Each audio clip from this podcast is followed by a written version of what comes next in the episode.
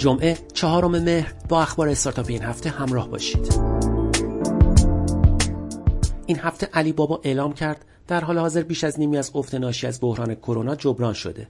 علی بابا در مواردی مثل پرواز داخلی به 92 درصد از میزان فروش خود پیش از کرونا رسیده، اما در خدماتی مانند هتل داخلی، قطار و اتوبوس تنها 50 درصد فروش علی بابا به حالت گذشته بازگشته است.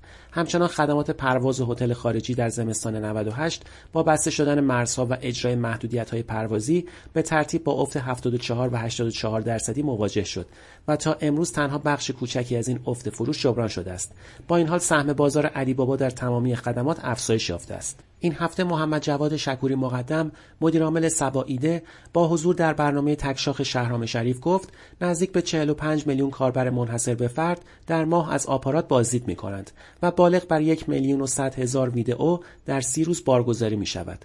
او در ادامه صحبتهایش گفت وقتی صدا و سیما متوجه شده فیلیمو و نماوا با همکاری یکدیگر در حال ساخت سریالی در شهرک سینمایی غزالی هستند جلوی کار را گرفته است. شکوری مقدم تصریح کرد صدا و سیما نه از رشد ما خوشحال می شود نه از پیشرفتمان. او با اشاره به تاثیر کرونا روی فیلمو گفت در ایام قرنطینه 70 درصد رشد داشتیم و از یک جایی به بعد از نظر زیرساختی کم آوردیم. مدیرعامل سباییده عنوان کرد فیلیمو و نماوا تا امروز 980 هزار بلیت در بخش اکران آنلاین فیلم ها فروختند. شنبه خبر رسید به دستور معاونت امور فضای مجازی دادستانی کل کشور پلتفرم های آگهی آنلاین از ابتدای مهر ملزم به احراز هویت کاربران و کالاهای ارائه شده در دو حوزه خودرو و مسکن از طریق امتا هستند. جواد بابایی معاون دادستان کل کشور عقیده دارد که استفاده از سامانه امتا به نفع سایت های نیازمندی خواهد بود. ظاهرا قرار است استفاده از سامانه امتا به زودی برای همه پلتفرم های اینترنتی که خدمات آنلاین انجام می‌دهند و کالا را به صورت برخط میفروشند اجباری شود. این هفته با رسیدن زمان موعود یعنی اول مهر این موضوع اجرایی نشد.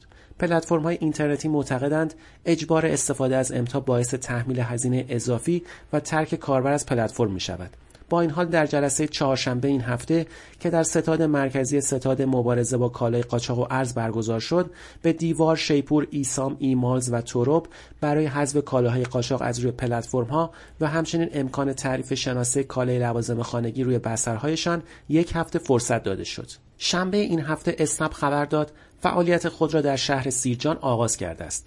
پس از پنج سال از آغاز فعالیت اسنپ این شرکت اکنون در بیش از 140 شهر از تمام 31 استان ایران حضور دارد این هفته خبر رسید استارتاپ ابر پزشکی موفق به جذب سرمایه از اسمارتاپ ونچرز شده است. ابر پزشکی با ارائه سرویسی مبتنی بر سیستم کلاود پکس یا ارسال تصاویر تلاش کرده با ایجاد یک سیستم یکپارچه پلتفرمی جامع به مراکز رادیولوژی پزشکان و بیماران ارائه کند. این هفته خبر رسید پذیرش 24 به عنوان استارتاپ فعال در حوزه سلامت و مجموعه هلسیو به عنوان مجموعه فعال در حوزه سرمایه گذاری و تیمسازی در بخش سلامت با یکدیگر تفاهمنامه همکاری امضا کردند.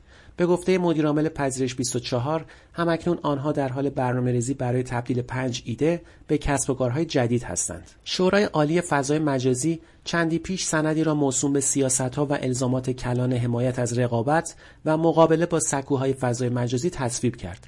این هفته روزنامه هفته صبح نوشت این سند چندان هم به ایجاد فضای رقابتی بین استارتاپ ها کمک نمی کند و در جزئیات ممکن است نتیجه معکوس بدهد.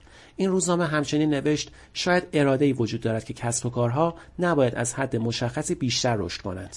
روز شنبه سازمان فناوری اطلاعات شهرداری تهران در راستای سند توسعه شهر هوشمند با مشارکت بخش خصوصی با همراه اول و موبینت تفاهمنامه همکاری امضا کرد. همراه اول در این نشست اعلام کرد که موبینت بازوی اجرایی این اپراتور برای توسعه اینترنت اشیا خواهد بود.